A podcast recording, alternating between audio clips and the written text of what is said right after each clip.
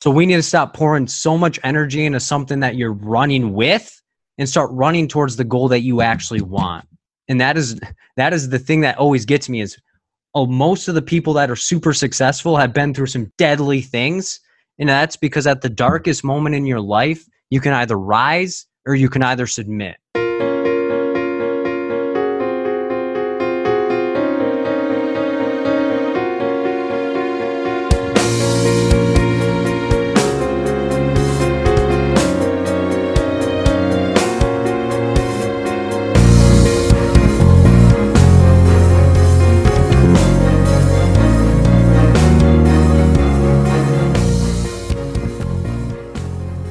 Guys, it's Phil with the first episode of the Fill in the Gaps podcast. Today I'm going to cover a multitude of different things from Kohlberg's theory to people struggling to pass their licensure exams to someone who passed their exam on the seventh try. And some of you guys may know me from my YouTube videos, but I'm trying to step into the podcast scene, so let me know what you guys think. But without further ado, sit back, guys, and enjoy. We will start off with Kohlberg's quick review. So, he has broken his theory into three different levels pre conventional, conventional, and post conventional. And within different levels, there are different stages. So the first one is obedience, obedience versus, well, obedience and punishment. So in this one, children, well, I'll say people because people can also be in this as well different ages and stuff are kind of irrelevant here because a lot of people can conduct themselves in multiple different facets. So people will behave in a manner that avoids them being punished. So it's often coined a pleasure versus pain. People will do things and seek pleasure even though it could possibly hurt them in some way, shape, or form. And then the second part of this that we're going to be looking at is individualism and exchange.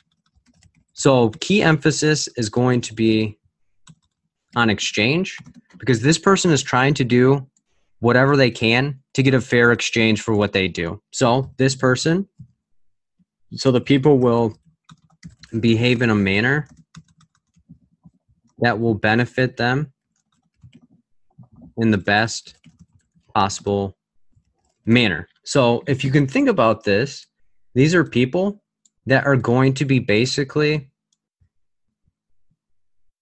task well favor for favor. So you scratch my back and I will scratch yours.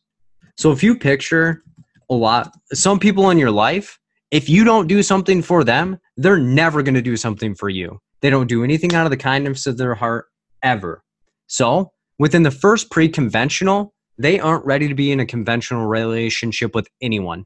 They're either doing pleasure versus pain or doing behaving in a manner that avoids for them being punished. And if they step outside of that, they are just doing it and doing behaviors even though they could be punished for. Individualism versus exchange. People will do things that they can get the best possible result for their situation or they're exchanging something for someone else's services. So then the conventional, we have our two little stages within that too. And that one is the conformity and interpersonal accord. So this is when people will behave in a manner that will allow for them to have connection with others. So, in this particular situation, people tend to avoid doing deviant behavior for the sakes of appeasing the people around them. So, in this, they are trying to conform to their interpersonal relationships so that way they can be viewed as positive. So this one is often coined as good boy or good girl, meaning they are going to be wanting to be viewed as somebody that is good because people that are good are desirable. So now, once we get past that, we are going to get into the authority and social order level. And the emphasis is going to be on authority and order. So, this is when people will behave in a manner that aligns with the so- social order or societal laws and norms. So the people will behave in a manner that is consistent with the law. They won't break the law for anything, and if they know it's against the law, they won't do it. So they see a speed limit sign, it says 30. They are not going over 30 at all. They're like, nope, this is the law, can't do it. I'm going to behave myself. Somebody in the obedience and punishment level might throttle down to 40 to 45. The individualism versus exchange, they say, I'm willing to speed if I know that I'm going to get a reward or know that someone's going to pay my speeding ticket. Conformity versus interpersonal relationship level is going to be if someone I'm driving with does not like speeding, I would rather go five under. But if I'm with somebody that's like throttle down, brother, I might hit up to 40 so that way I have that societal acceptance. And then the authority and social order, you could not pay me to speed. Why? Because I abide by the laws and I am going to keep the order of society. And then post conventional, think of something that is beyond what you would normally expect in people. This level is rarely occupied by people. And I don't say that lightly. And when I give the examples, you guys will understand why. So the first one is going to be societal or social contract and individual rights. And this is going to be emphasis on contract and rights because this is when people will behave in a manner that will help impact others within their society. Meaning, they may step outside of the social norm if, I'll emphasize, if it can benefit their community in some way. So, societal contract is they feel that they need to abide by societal rules, but if the contract is void or fraudulent for some people in some way, they try bridging the gap because they want to make sure that people get their needs met and that they feel that their society needs to be stood up for. So, this would be an example of let's say I know that people are being discriminated against at this particular company in my community. I might march into the community and say, you need to stop being discriminating towards these people because we all have equal rights and all need to get our needs met in some way, shape, or form. That is because I feel that I'm bound by a contract to all my fellow people to stand up for them. And then the level that very few people get on is the universal principles level. And this is where the emphasis is going to be on universal. And something that's universal means that it applies to everyone. So this is when people will behave in a manner that will benefit the entire universe and they are willing to break rules to do so. So they attempt to make new universal laws to benefit everyone. In an example of this, Martin Luther King Jr. He looked at it and was like, we need to do something and we need to start advocating and having civil rights all around and that is like Gandhi as well advocated for everyone within his area and country to make sure that we knew that there was discriminatory things happening and then everyone had a right and needed to start behaving in a manner that stopped oppressing people and that started benefiting people and empowering them in some way, shape, or form. So, the pre conventional, they're not ready to be within society, meaning they're not ready to be in a conventional relationship, which means mutuality. Conventional means that you're ready to get into a relationship, but you're going to behave in a manner that is going to get you accepted within that relationship. So you're going to have subcultures and sub rules. Authority and social order is where you're going to follow the law because it's the law and you feel like you need to do it. Post conventional is where you're beyond the normal human and you're starting to advocate for other people that you feel need to be advocated for and empowered. Social contract, you feel like you have a contract to benefit the people in your particular area. Universal principles, you feel like you have to benefit the rest of the world in some way, shape, or form.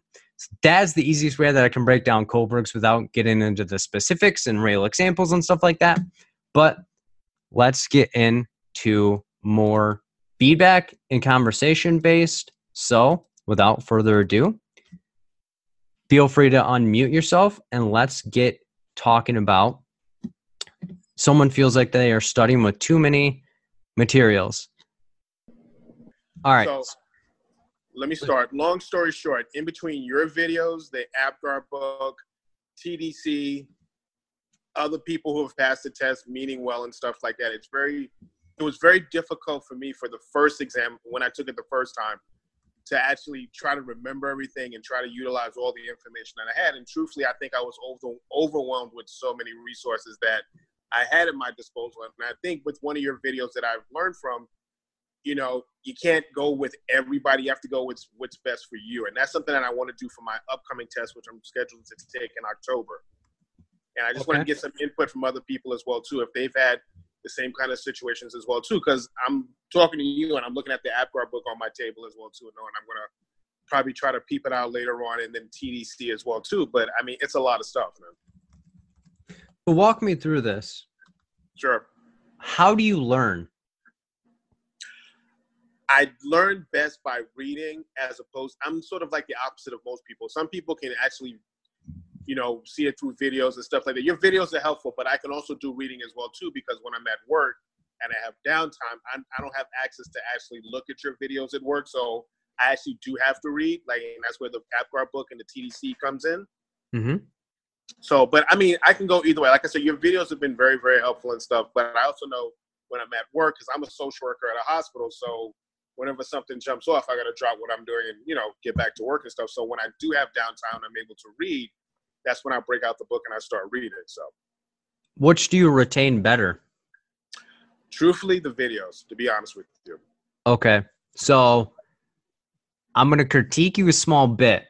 I yes, don't sir. think that you're a reader. I think that you're pseudo reading because that is what's comfortable and convenient to you at the time. Okay.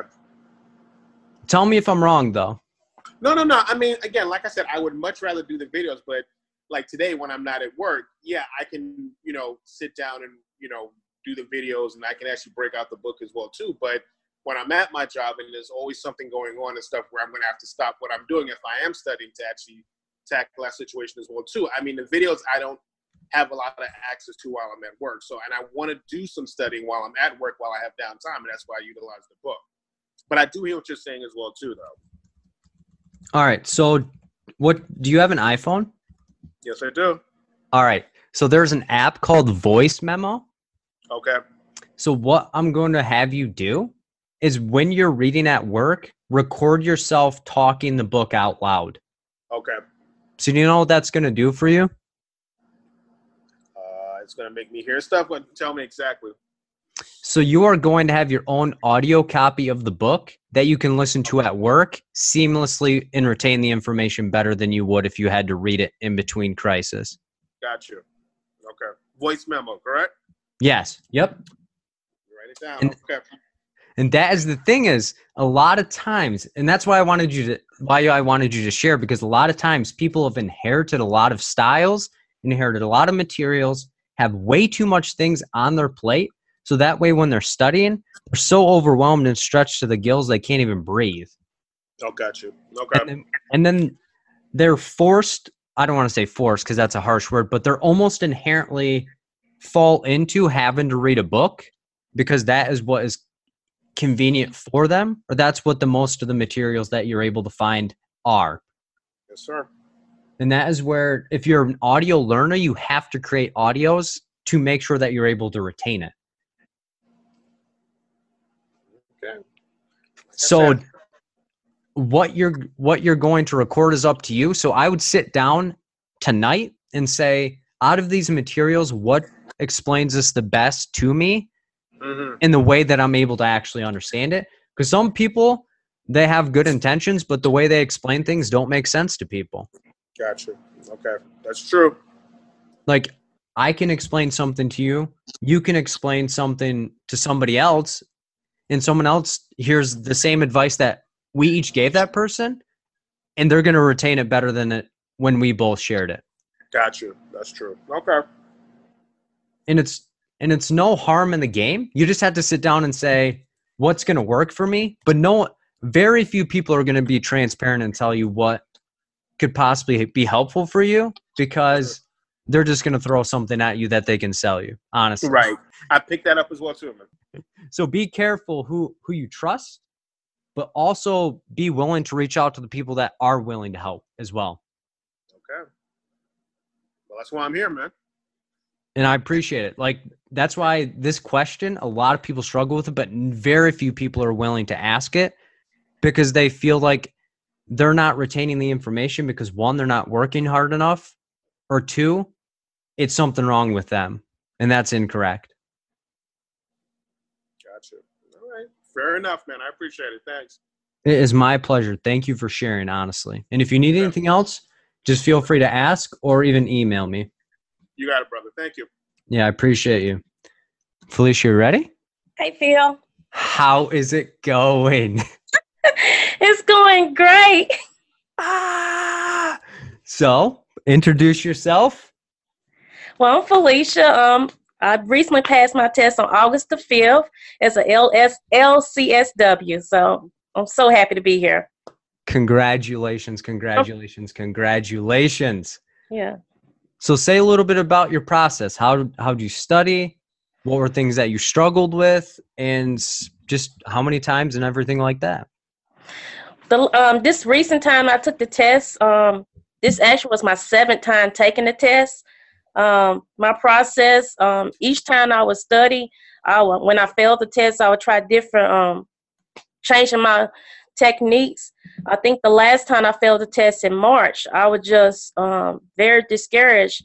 And I called into a, a free study group like we're doing today and just saying, asking you questions how to be motivated and that's when you asked me about what's what's been my process and we discussed at that time that you know I realized that I've been changed each time that I will fail. And you just encouraged me to just having a routine and stick with my routine uh, and not changing and and and just go out there and do my best. And so what I did this time this last time I stayed with my routine. Um, just like you said I developed a routine. It's like we read the questions read the answer I decided for me, I need to read the question once, read the answer, read the question again, read the answer again to help me narrow down the answer. Um, I also decided this time that I realized the clock was giving me anxiety as well. So I turned the timer off um, for the test and I decided to look at it like I gave myself a time frame, like at question 40. I will look at the time to see how much time I got um, and then turn the time back off. Uh, but keep my same routine to schedule those breaks, to constantly talk positive to myself as you encourage us to talk positive to ourselves. Also, um, I wrote a letter. I think you had told another person to write a letter to yourself about your past um, attempts, you know, to, a letter to yourself. So I wrote a letter to myself to forgive myself for that and to realize, you know, I started thinking about this test, not going to this test, realize trying to show what this stress time, I realized I, I know a lot. We all know a lot. Many of us who's taken the LCSW test, we passed the LMS test before. So we know a lot. Many of us are doing the work of the um, LCSW. We just got to pass the test. And I, I had to come to the mindset where I'm not, I'm coming to the test to show the test what I know and instead of what I don't know. And then another thing you had told me that was really helpful, you have mentioned to someone, you know, you can miss up to 40 something. So when I got to questions that I didn't know, I just told myself it's one of the 40s that I can miss. It's, and I didn't take too long on it. It's just one of the 40s I can miss. And just anticipate that I was going to have anxiety at certain question, at certain points, and I, I went through that in my mind before I went to the test. Like you said, just think about it. You know you're going to get anxiety or feel nervous when you get there and you checking in. So I, I thought that all out, visualize all that out. So when that time come came, it was a lot better for me to deal with because okay, I thought about this. I know I'm gonna get anxiety. I know when that timer, when it's only got 15 minutes left, then I'm gonna get you know nervous.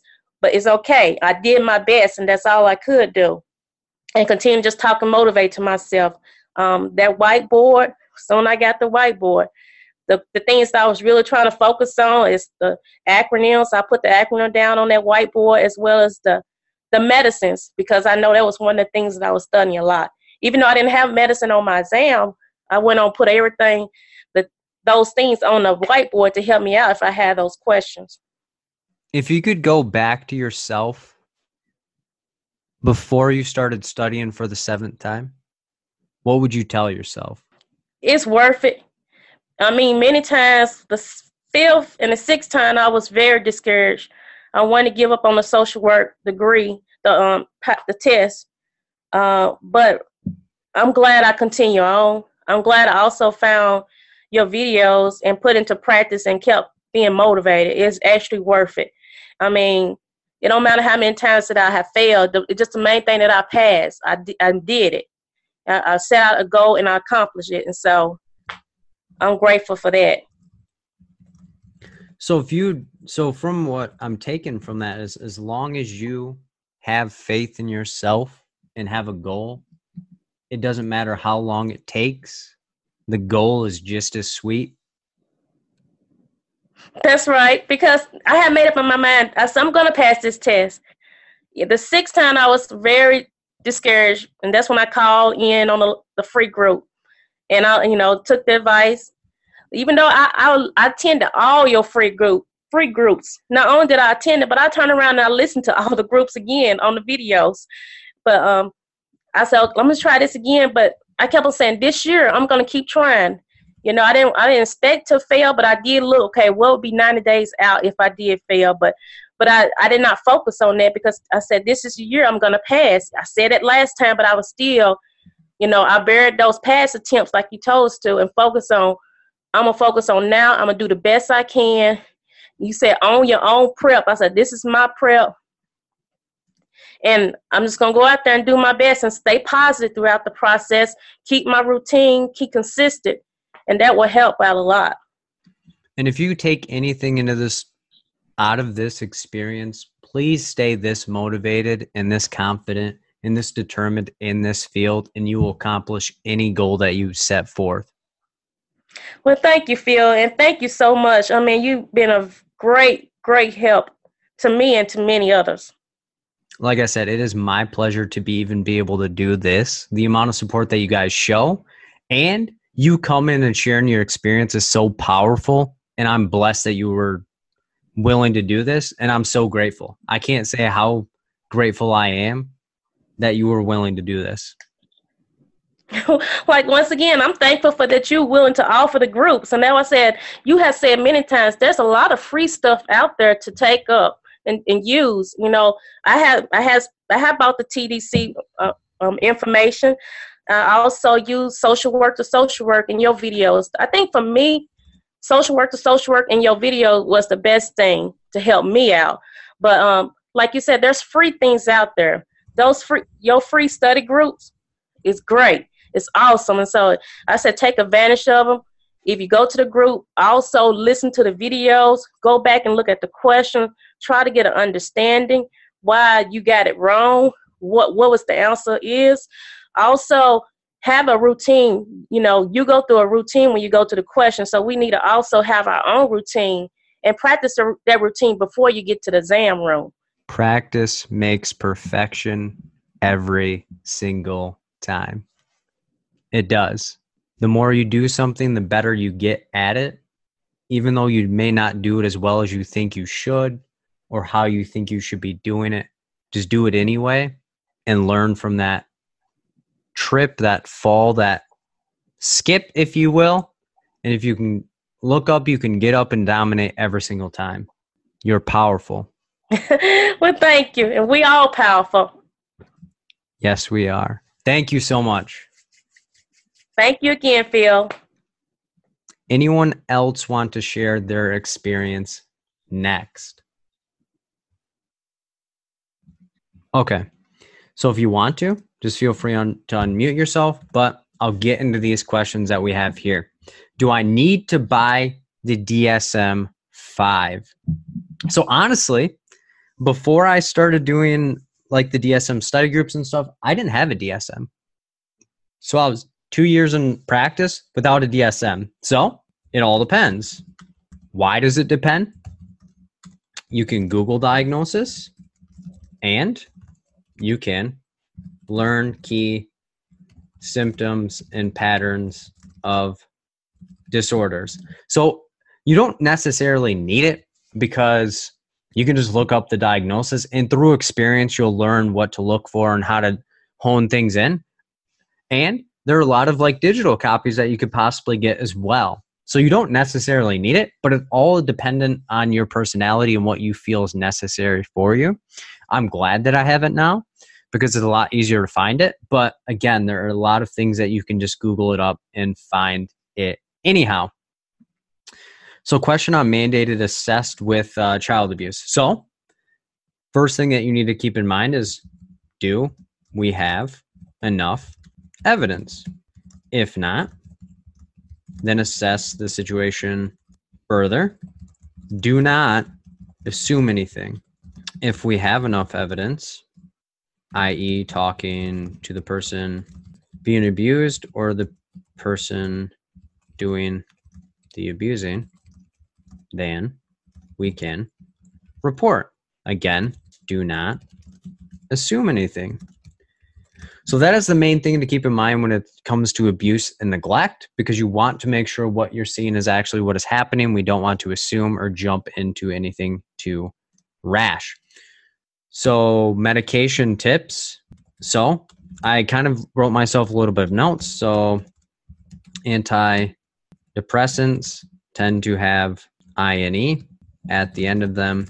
And when it comes to like the generic name, it's a lot easier to remember them because we've seen them a lot. So a couple of them may be like Zoloft, Wellbutrin, Cymbalta, etc. And then anti-anxiety are going to have LAM or PAM at the end of them because Pam needs anxiety meds to handle her LAMs. And then when it comes to the brain names, we're looking at are Xanax, Klonopins, BuSpar, etc.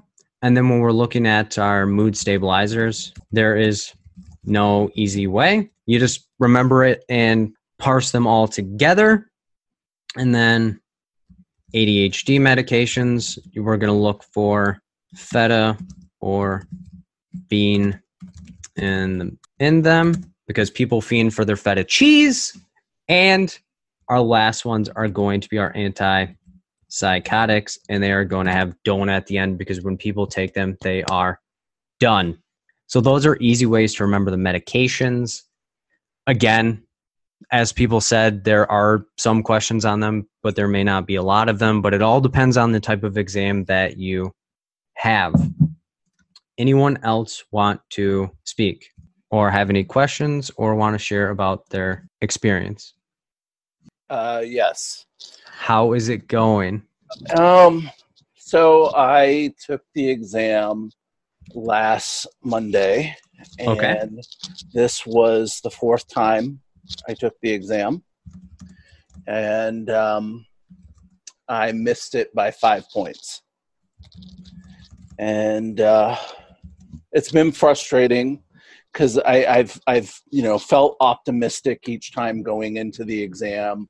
I have used a combination of the the books. I um, I, I started late watching your videos. A friend of mine passed her exam through your help, and um, and I was also using the Leap CDs that I had put on my my iPhone. So I have been doing a combination of of factors to try to learn the content. And I'm just I'm I'm kind of at a you know I'm at this point where I, I want to get back like you had talked about with the previous caller um, get back into that routine. But I'm feeling um,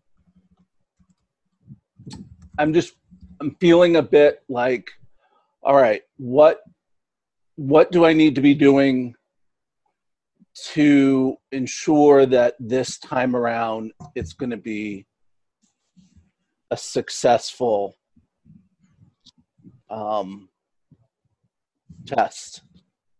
Okay. And, and so I, I brought up that question on mandated reporting, and and um, one of the the questions that kind of stuck to me on the exam was um, they talked about and you're you're kind of meeting with a, a client that has been referred to you by a teacher. The teacher's noticed that the student is despondent and not participating in class.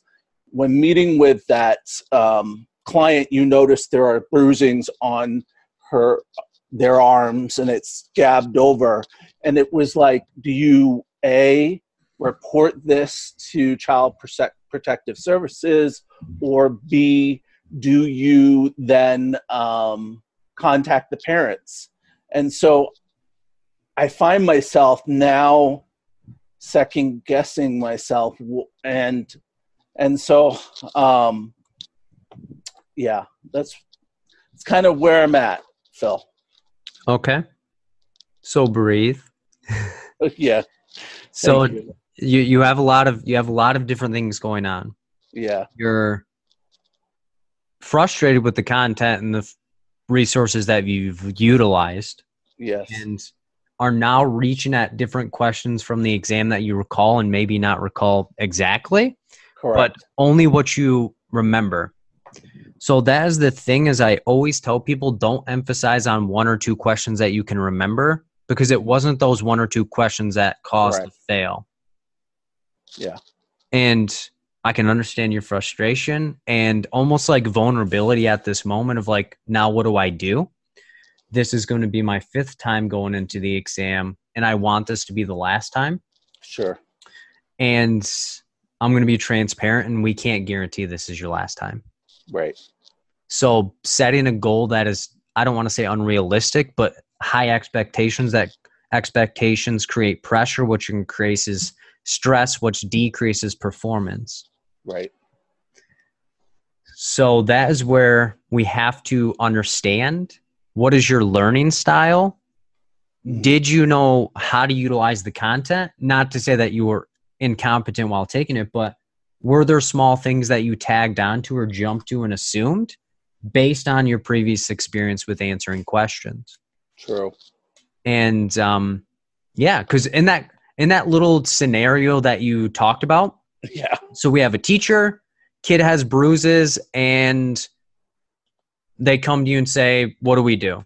Most times people are going to immediately leap to CPS and want to put their capes on and rescue this kid from a maladaptive home that's abusive and is just basically a dungeon. right What if they fell and hit their arm and it bruised? yep Is CPS coming in for that? Exactly. So we can't assume anything. that's in true. that situation, we probably want to one, if the option is to talk to the kid in their age appropriate, we're doing that.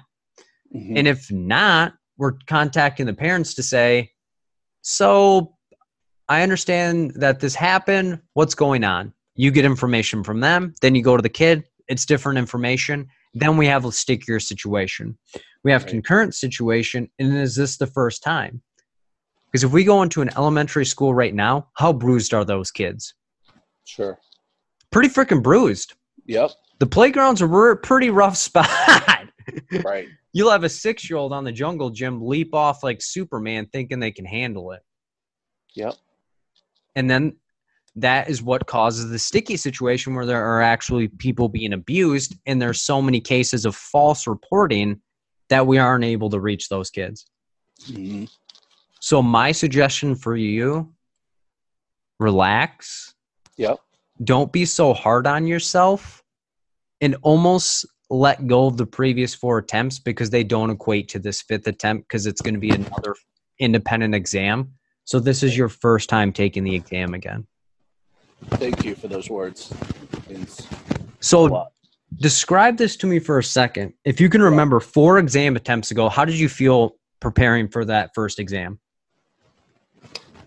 The first exam i probably didn't do as much effort as as i should have um and and believe it or not phil i, I missed it by one point that time Mm-hmm. and and so um i think the other the other attempts i put a lot of a lot of thought and i was very conscious of the time that i was committing. I i really wanted to um have a, a routine in place in terms of uh, making sure that i'm you know giving let's say an hour in the morning and then maybe at when i got home at night i would spend maybe another hour and a half reading or driving to work i was listening to to the the cds but i, I think you kind of you hit on something being in the the exam itself and having all of those past attempts still kind of like hanging there with me in the room in a sense and and kind of feeding that that though I, I said I wasn't anxious and I felt confident, I think there were a lot of times during the exam recently that I was just like anxious and and not not in the moment. You ever seen The Wizard of Oz? Yes. Well, who did they think the Oz was? This this grand grand wizard, right? They thought he was powerful and they should be Correct. afraid. They were running almost. Right. There were people with some real power and courage, and they're like, man, I can't face this. Then what happened? They found out he was just a, a man behind a, a robe. And that is the exam. Right. It's just text on a computer in a 170 question format. Yeah. And if you can take anything out of this, is if you build something up to something that it's not, it'll turn into what you believe it is. That's called the self fulfilling prophecy. And the first attempt, you just kept it simple and believed in yourself and Yeah. thought that you could do it, and you got close. Yeah. and i think that's where a lot of times people get lost is that they they forget what they're capable of doing Sure. and either stop or continue doing it without their best effort? Yep. I think that's perfectly said. and a good example of this is if you go to youtube right now and look at my very first video you will not see the same person. Hmm you'll see one crappy camera two a subpar audio and three someone that's scared out of his mind. Hmm and that was because I didn't think I could do it. Now I I I just don't have any fear. It's not that it, I That's don't have anxiety around it, but Mhm. I'm so comfortable in what I'm doing and knowing that I should be doing this that if someone has something negative to say about it, it reflects them and not me. So Yep. any negative comments that you project at yourself at this time around this exam isn't you, it's your previous self and where you thought you should be. That's excellent. So I need you to sit down and say, what Mike do I want to be? And how do I get there? Yeah. And and what caused me to lose who I once was? Because I'm the, I'm great. I was born to be great and I need to walk in my gift before it's no longer a gift. It's a curse that I feel is just something that I can't do. Yep. Thank you. Appreciate that. You are welcome. And if you need anything, please reach out to me. I'm willing to walk with you and help you through this. Oh, I plan to. I plan to. Good. I look forward to working with you and stoking you up to the massive fire that the Wizard of Oz was throwing. Thank you, Phil. I appreciate that. It is my pleasure. Awesome. Does anyone else want to share their experience? Hi, I'm Tanisha. How is it going? Oh, I was close. I think I actually Yeah. got that. All right. So how's it going? How is it going? It's it's going all right. So I know you always say don't worry about past exams. Mm-hmm. I've been watching your videos and I know you say that. So I took the clinical exam. I'm studying for that. I took the clinical exam in March and I was not successful. I uh, missed it by nine points. Mm-hmm. and I was able to take it as of June, um, but I was so afraid, so I didn't even schedule it in June. Um, so this past weekend, um, well, well, the weekend prior, I decided. I said, you know what, Tanisha, you've waited too long. Um, it is time. Like this is this is your time. So I've co- so I committed to scheduling the exam uh, the weekend. I mean, well, I paid for it last weekend. I finally scheduled it as of today, and I scheduled it for next month um, because I wanted to schedule it before I went on a um, job trip to California, and also I present in October, and I am scheduled to renew my license October the thirty first. Um, so it's I feels like I'm putting a lot of pressure on myself because it's either I pass it now and this pay for the clinical license or I have to wait until after I renew to pay for my renewal and then pay for the clinical license again. So I feel like I'm putting a lot of pressure on myself, but I told myself I was not going to push back my exam date and that um, I'm going to do it differently this time and this time um, watching your videos have been a great benefit to me. Okay. but my anxiety i will admit is at an all-time high because of the pressure that i'm putting on myself. But i know that this is the push that i need to really um, hold myself accountable. Okay. So something that resonated with me is that you said you took the exam, you missed it by nine, hmm could have rescheduled in June, hmm waited two months, which there's no shame in the game. You needed those two months to build yourself up. And congratulations on scheduling it because that takes a lot of a lot after not passing to going Mhm. back and do that. So commend you for that. thank you But then you said I either pass it and pay for the clinical exam or renew and then have to pay for the clinical exam. i know right And h- how much money is it to renew? so i can't recall but i know it's, it's over $200 just to renew the master's level Okay.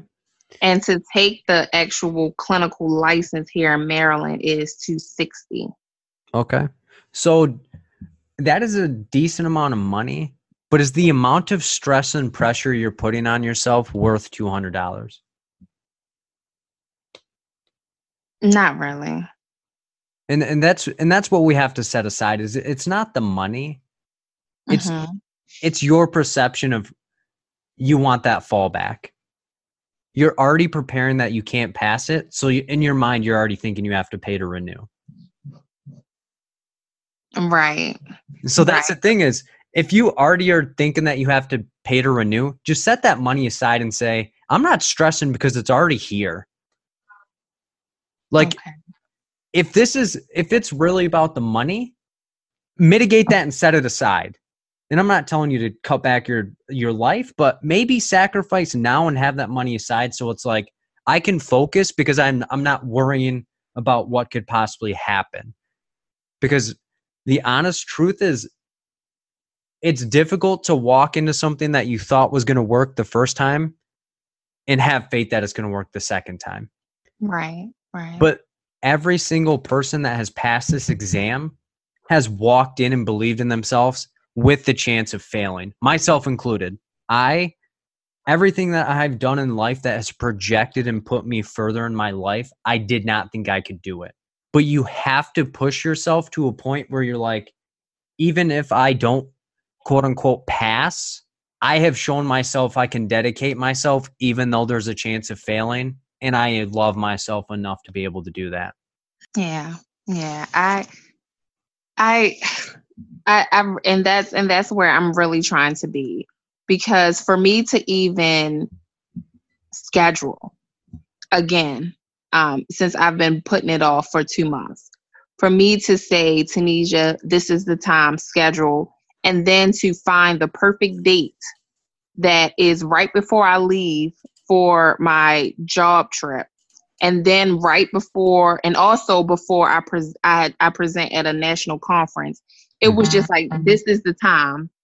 This is the time. It was it was like the perfect date because at first when i first looked all of september was booked. But every day i kept going back and i found the perfect date that just worked for me. And i said i'm going to stick to this and i'm going to study and i'm going to be intentional in my studying as well. What do you think you need? i think that i need motivation. I mean i I say it to myself, but the application of it is very low. So let me Um, ask you this. hmm Why do you wake up in the morning? I wake up in the morning. Um, for me, it is a start of a new day. Whatever happened the day before was yesterday, and today I have a new day to start. So Who do you live for? Um, myself.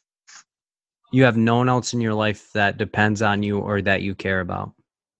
Well, I had yes, I do. I have a younger sister and um, my parents, and I have I have an older sister, and niece, and nephew. What do they think about your situation? To be honest, um, they think the world of me.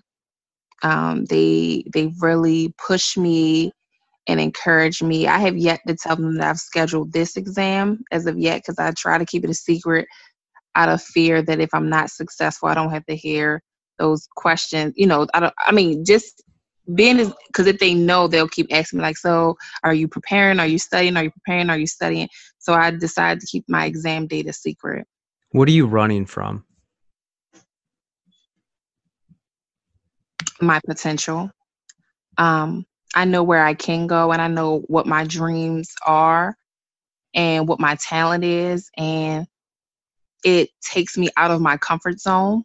hmm And so it just frightens me to know that I'm going to be leaving what I've become content with to something bigger. I need you to tell your family you're taking this exam. Okay. And I need you to think about them throughout this entire process. Okay. because if you if you wake up in the morning and you think about the potential you have and you have people looking up to you you have a duty to deliver hmm and that's not in a pressure sense but I have days where i'm unmotivated and i think of my family and how i want them to get out of the situation they're in so i have to do what i need to do and be an example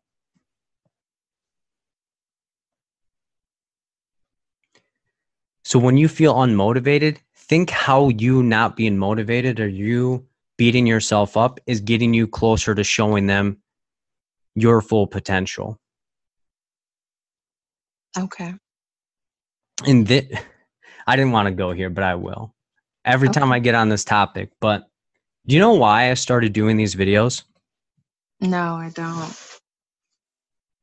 I started doing these videos because about last June, And if you look on YouTube, that's when I probably I started doing them consistently about last June. Mm-hmm. That was when I got a call and my mom told me she had cancer. Mm. And I told myself, Phil, you need to get into action now. You need to start doing what you knew you can do and stop Mhm. slouching. Because she may not be able to see you get to your end goal of being a professor at the University of Michigan. She may not live to see that. So you need to do what you need to do at this given moment and get there.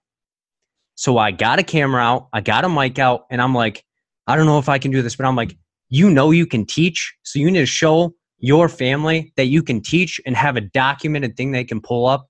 And when they feel unmotivated, they can watch your videos too. Absolutely, absolutely. And that reminds me because when I took my master's exam, um, I, I had I had to actually take it three times. So on my third attempt, my grandmother had just passed away. And I was she passed away on a Sunday and I was the scheduled to take the exam on Friday. And I said, God, is that a sign for you to tell me don't take the exam at this time? Like it's not the time because I'm grieving. However, I I stuck to it. And even though I was grieving, I took the exam that Friday because my, my mindset was if her funeral is Friday, I'll reschedule. But her funeral happened to be that Saturday. So I said, okay, God, that's you telling me to still take that test. And so I took the test on Friday, even though I was grieving and I was sad and I was all over the place. I took it on that Friday and I passed the exam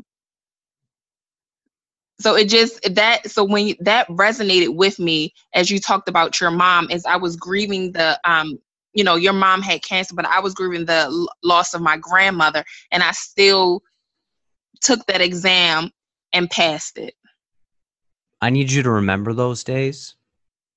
okay And you are so successful that you're using that success to outrun that.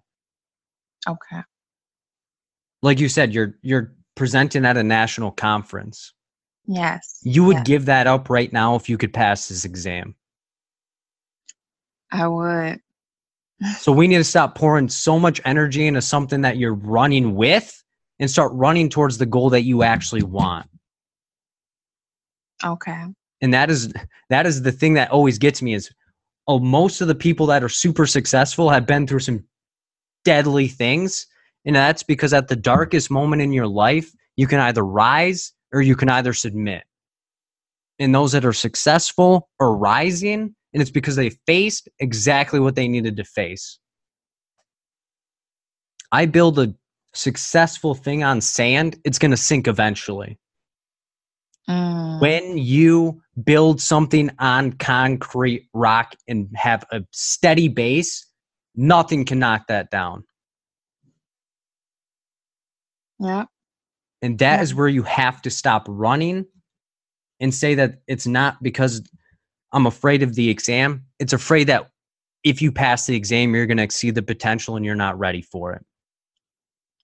that's exactly what it is that's exactly what it is Stop running. You have what it takes, and I need you to do me a favor and start believing in yourself and at least three times a day naming at least one person that's important to you and one positive thing about yourself. Because it's not what you do that defines who you are, it's what you do with what you have that makes you who you are. You don't need to obtain anything else. You just need to utilize what you have in the best possible way that you know how.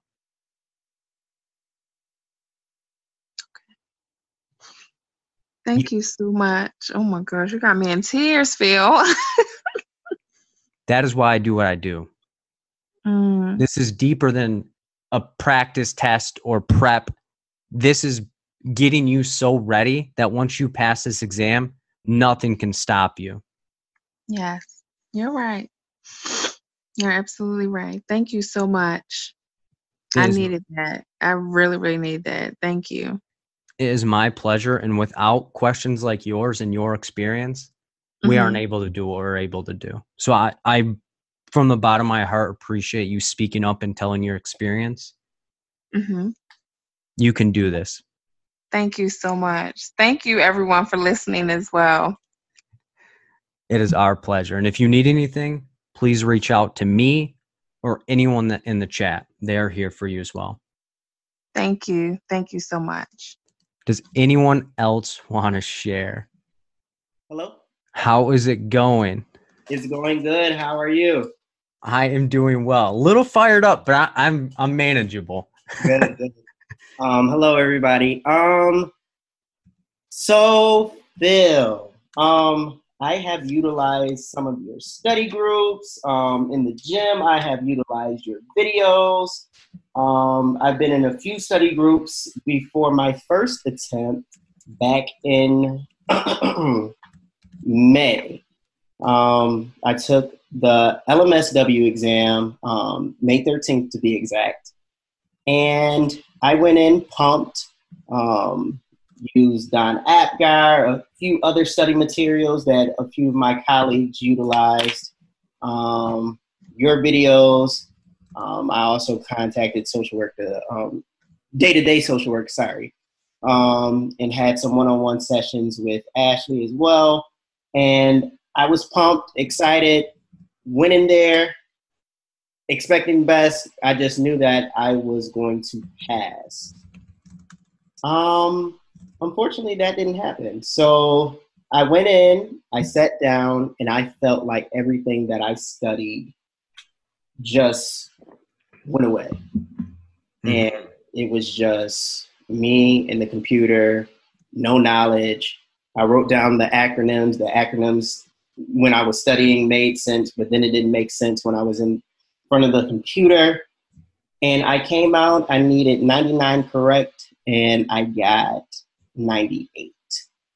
Um, so I told myself, um, you know, let's back up for a little bit, decompress, congratulate yourself for a job well done.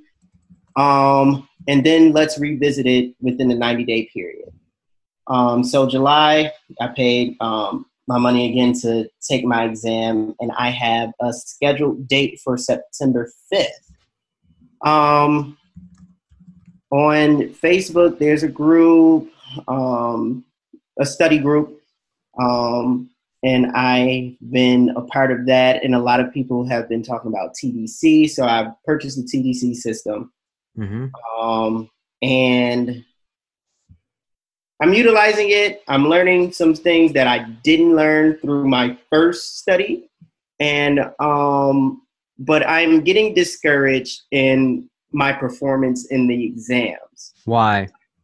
Um, I'm getting discouraged due to the fact that I am not meeting the standards that are not um, that are stated that are listed as quote unquote passing, um, sort of say. So I mean, as some know, they have uh, quizzes, they have tests, and then they have like two mock exams, and then like a one final exam Mm-hmm. through the program. Um, so I've been doing the quizzes, good on the quizzes. I think the lowest I got on one of the quizzes was like a 17 out of 24, correct. Um, but when it came to the test that broke down into three subsystems of the DSM uh, 5, values and ethics, and crises intervention. Um, I scored low on the values and ethics. I got like a 68% um, when they stated that they were looking for a mid 70% Okay. as exam readiness. Um, this morning, I took a mock exam and I got 52 out of the 85 questions Mhm. right. So it made me ponder and think if I am ready to take the exam on the 5th, um, are the practice questions um, a reflection of how I will do on the exam, or do I actually know the content? Um, so I've been nervous. I, I, part of me wants to push back the exam, um, but another part of me just wants to go and take it. But I'm nervous because I don't know what the outcome is going to be. Help me understand something. Yeah. You failed by one point. Yeah. Why are you acting like the system is broken? because I didn't feel confident going in. I mean, I felt confident going in, but once I seen the question, I felt like all the information that I retained just went away for the exam. So I thought buying something or utilizing something that everyone um, is uh, praising, I would uh, get the same results. What are you running from? Um, failure. Actually, Have you ever have you ever changed a light bulb?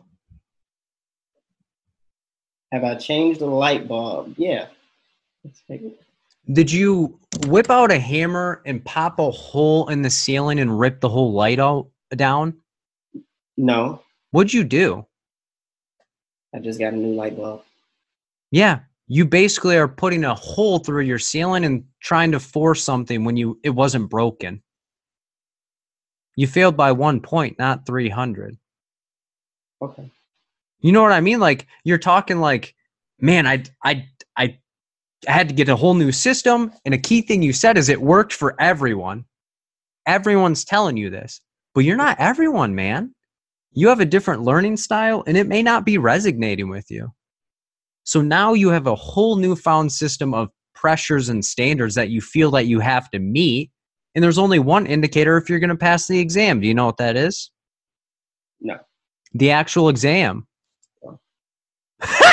You know what I mean? Like you're setting your standards up based on a program that is help supposed to help prepare you and it's making you more anxious and talking you out of taking the exam. Do you think that's a good deal? Um, no. Um, So and and I'm not saying it's I'm not saying anything bad about them or that they're good or whatever. I'm just saying you feel like you need to change almost the way that you did things and now it's making you uncomfortable and it's not benefiting you at all. And I'm not saying at all, but it's making you more anxious than when you did what you did before and it made you feel pumped up and like you could put a hole through a wall and run through it like the Kool-Aid man. yeah. So my suggestions would be to sit down and say either one, I'm being really hard on myself, or two, it's going to be okay and I need to utilize this program, maybe not based on their standards, but what I'm comfortable with. Because this exam is not all content, it's how you apply the content. And if you're applying the content decently well, go ahead. And what you told me is you took a half exam. And if you got a 53 out of 85 on a half exam, what is the other half going to look like? How many do you think you get wrong on that end? It's not applicable to an actual full exam. Right. So you can't shoot yourself in the foot for one half and then be like, yep, the other half I would have failed the equal amount of them. Okay. You might have got every single one right of the additional 85 if they existed. So you have to focus in on what works for you and don't let other standards and what people are telling you that you should be hitting dictate how you hit. There are people that take that program that you bought and they fail everything on the the that system's exams and then they walk in the real exam and kick it in the chest and pass. And they're like, "Holy smokes, I didn't think I would." And it's like, well, it's because the it's utilized to help you prepare and that's why it's called a prep program, preparation program. It's supposed to prepare you to do the real thing. It's like practice. And if you're practicing a skill, you're not going to get 100% on everything. And if you did, you wouldn't need that preparation thing. Right. So I would say either change the way that you're studying or change the view of the way that you're studying. Okay. Does that make sense? Yep. So would you say change the date? No! You Okay. failed by one point. Okay. Okay. There's only one that's a lie. There are two circumstances that I tell people to change their exam date. One, if something major happens in your life, meaning someone steals your car, someone blows up your house, you have a house fire, you have a family tragedy, etc. The second is if you get into like a car accident or have a medical condition. Do you have either one of those going on currently? No. So do you think that you lack anything to actually pass the exam besides confidence? No. Then why reschedule? Um, I think for myself, it's um, my test anxiety. Anxiety. Um, I think I um, my perception of because I told only a couple of people this time, um, but I don't want to seem as a failure or as less than. Um, so I just I don't. Who do you think will judge you?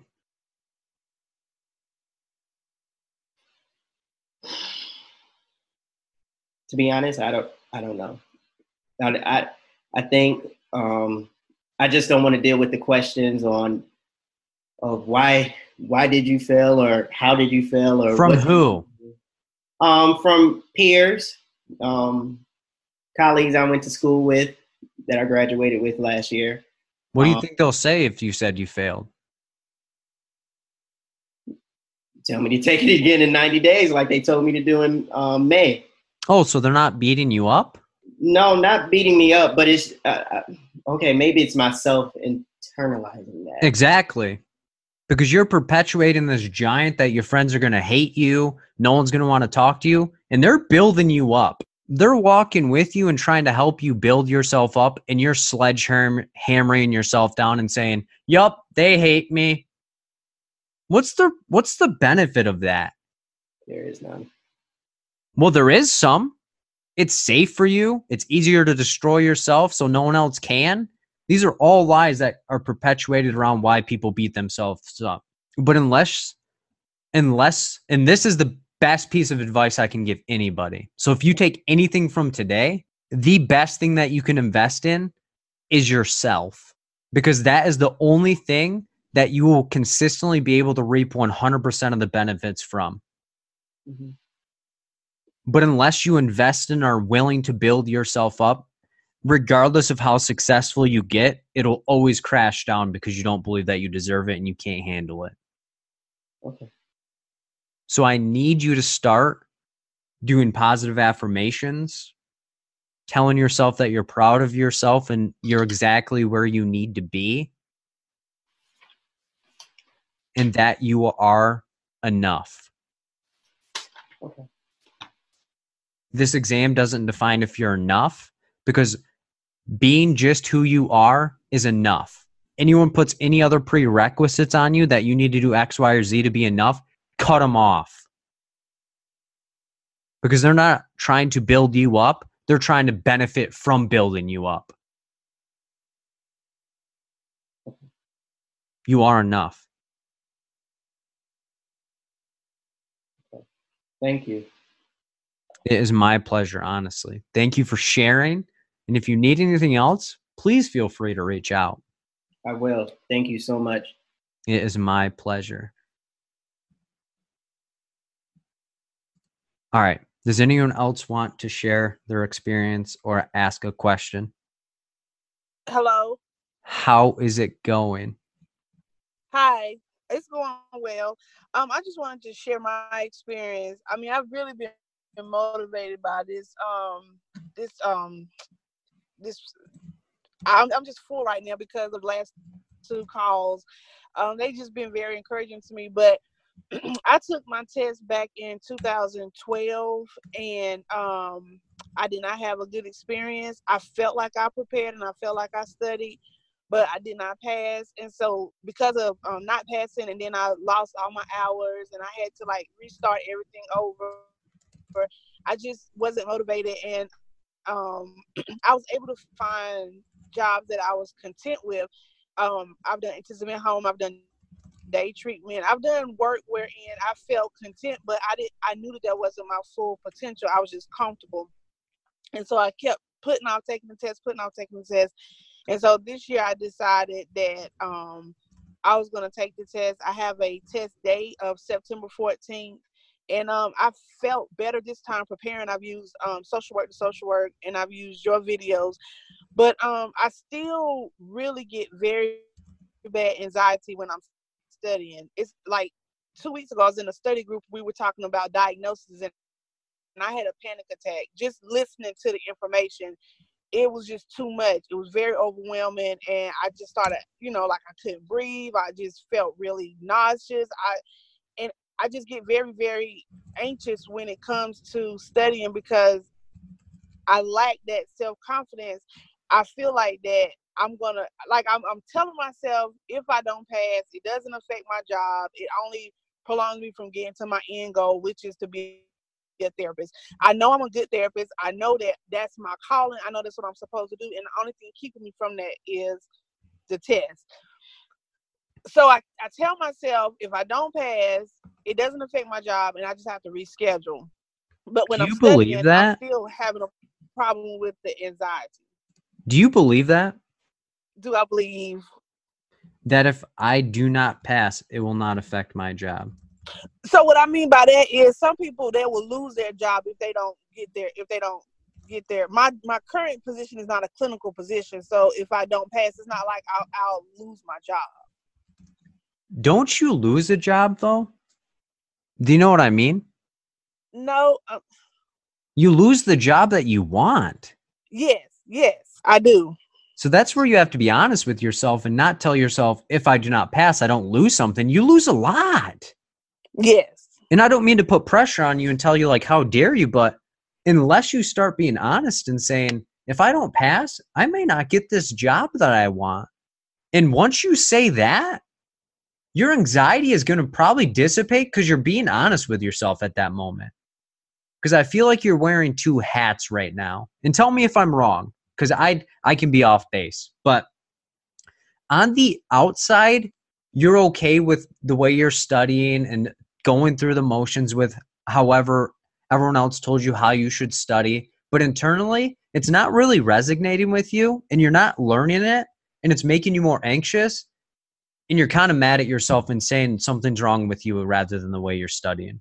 And you really want to get this done. yeah yes, that's accurate. Ooh, therapist in me is fire. No, I'm kidding. But um that is where you have to just be transparent and and take the mask off and say, I'm struggling and what I'm currently doing is not working. So what do I need to do to get me closer to where I want to go? Yes, because I do not want to change my test day. I test September 14th, and I feel like I have enough time to really hone in on what I need to do to prepare to conquer this exam. Like I feel like I do.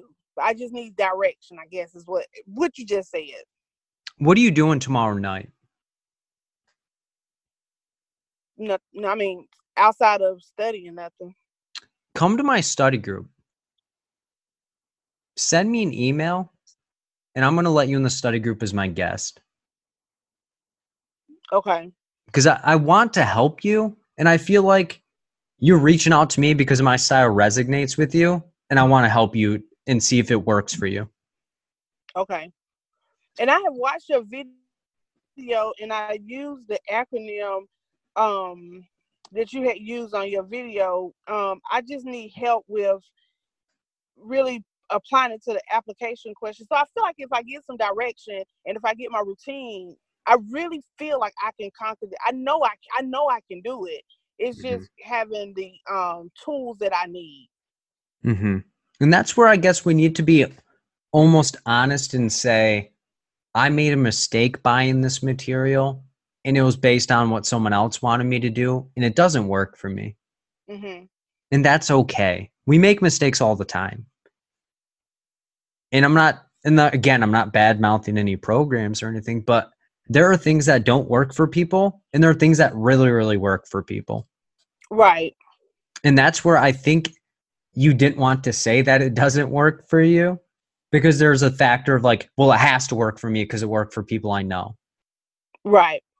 And then just how to study because it's so much information. It's like it's no way you can really obtain all the information you need. And then when you have and then having a test that you don't know what you're gonna get on the test. So you could study diagnosis, you could study medication, and then don't even get a question. It's almost like I want to be effective in my studying, like I want to be prepared, but I also don't want to waste time studying a lot of material and I may get two questions. Do you want to know the only guarantee that we can have during the exam? That we're gonna have 170 questions. What else? We're gonna have application questions. We're going to have four hours to take it, and you can only control who you are during that process. We can't control the questions. We can't control anyone else during the process. But the way that you conduct and build yourself up when looking at the questions is going to define the result every single time. Right. So rather than like trying to shove 5,000 concepts into a thousand concept folder, break it down into manageable things that work for you rather than something that it doesn't chain you up, you know? Because you feel captive right now. Right. Right. Like you're like, oh my God, how do I get out? How do I? And it's like the process isn't that deep. I think it's just easier to grab at 1 million things because there could possibly be on the exam rather than sitting down and saying, I don't know something and I'm okay with that. Okay. Because you have to be okay with not knowing things. I don't know everything. I didn't get 100% on this exam. People ask me questions all the time and I'm like, um, not really sure where that came from, but I can give it my best shot. And that's all we can really ask for is for you to try your best and be honest that you want something deeper than your current job Yes. and that's okay. You can want more for yourself, and there's no one that should be belittling that goal because it's something that you put hard earned time and money in. No, I think my family and friends have more confidence in me than I do. Like they always talk about how good I am at what I do and how I help them and support them and they always talk positive. I think I'm more harder on myself and I don't see what they see because I feel like this test has just been for the last well since 2012 has been just looming over my head and I've tried to do a lot of other things to pl- to replace taking the exam to be okay with not taking the exam but it's just getting me further away from my end goal. Because you're running. Mhm. This isn't about the exam anymore. This is about your perception of where you think you should be, and you don't think you can accomplish it. So you're choosing something you don't want. Right. So my suggestions, because you have a little less than a month, is to sit down and start viewing your situation differently and that your previous attempts and all your studying is benefiting you rather than taking away from you. And there are going to be people Okay. that know more than you. There are going to be people that are more intelligent than you, better looking than you. But that doesn't mean you're not uniquely powerful and amazing. Thank you, Phil, for that. You are welcome. Because because trust me, I know there are people that are way more intelligent than I am. There are people that are way better looking than me. There are people that have better genetics or better home environments or better work environments. But I'm okay with where I'm at because I love me enough to know where I'm going rather than taking a screenshot of where I'm at and thinking this is where I'm always going to be. It's not I really needed I really needed this tonight to boost my self esteem and to really motivate me to really make the last 25 days count.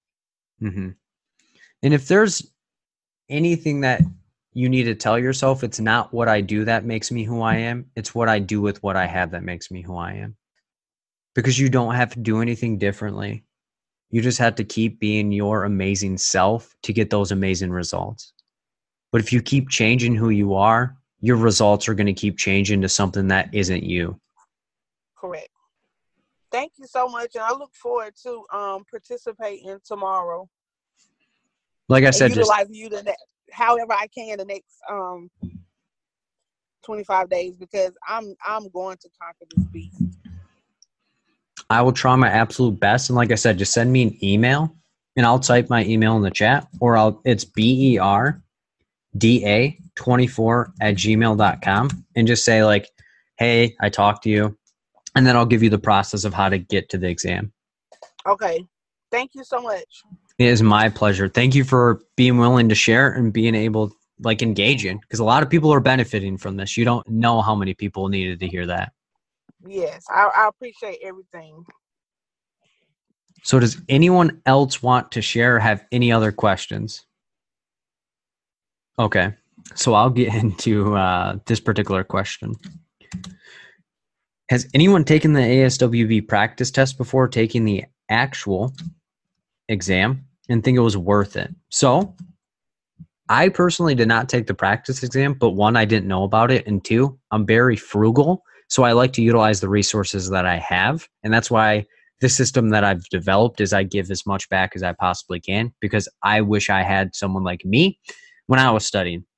But I always tell people if you're going to take the exam, have one or two reasons for doing it. The first reason to practice your routine to ensure that you are able to sustain it.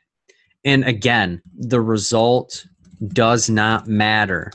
Whether you pass or fail is irrelevant. This is for you to practice if what you're doing works and how it felt. Because this practice exam can give you exposure. But if you're going to take the exam to see if, quote unquote, you're ready, it's not going to determine if you're ready or not because that exam that you're taking is going to be different from your real exam. So that's why I always tell people focus on the process rather than the result of the thing that you're trying to get done. This is a matter of this is what I think I want to do during the real exam. Is it sustainable and can I handle it? And the second one, to get exposure to what the exam looks and feels like. Because a lot of times people who have taken this for the first time don't know the actual process and aren't sure what it would actually look like for them to be able to take the exam. So that is where the two reasons are practice your routine and then get exposure to what it looks and feels like to actually be within the exam in 170 questions and have that database in front of you. Because a lot of times people do things for the first time when they first get into the exam. So when I took the exam, my first exposure to the exam was then. so I didn't know what to expect, but I knew it was 170 questions and I knew that I was going to do what I set out in my mind to do and took a break when I wanted to take a break and took a second break when I planned to take the break. So that's the thing. Is it a good indicator if you're ready or not? No, because people have failed the practice exam and still walked into the real exam, kicked it in the chest, took their licensure, and ran home. And people have passed the real exam and they've actually failed, or no, they took the practice exam, passed it, and then they walked in the real exam and failed because they thought that they had it down, quote unquote, or they were ready and nothing could stop them. So that is the thing is the dangers of if having too inflated sense of self based on the practice exam. And again, establishing that routine, making sure it works, and then not reflecting on the result, but that your process is adequate to be able to be sustained and yielded a decent result for yourself as well as other aspects. Thank you so much for checking out my first podcast. If you have any questions or concerns, my email is berda24 at gmail.com. And if you want to check me out on Facebook, my page is Fill in the Gaps LLC. I appreciate all the support. I'll see you guys in the next one. Take care, guys.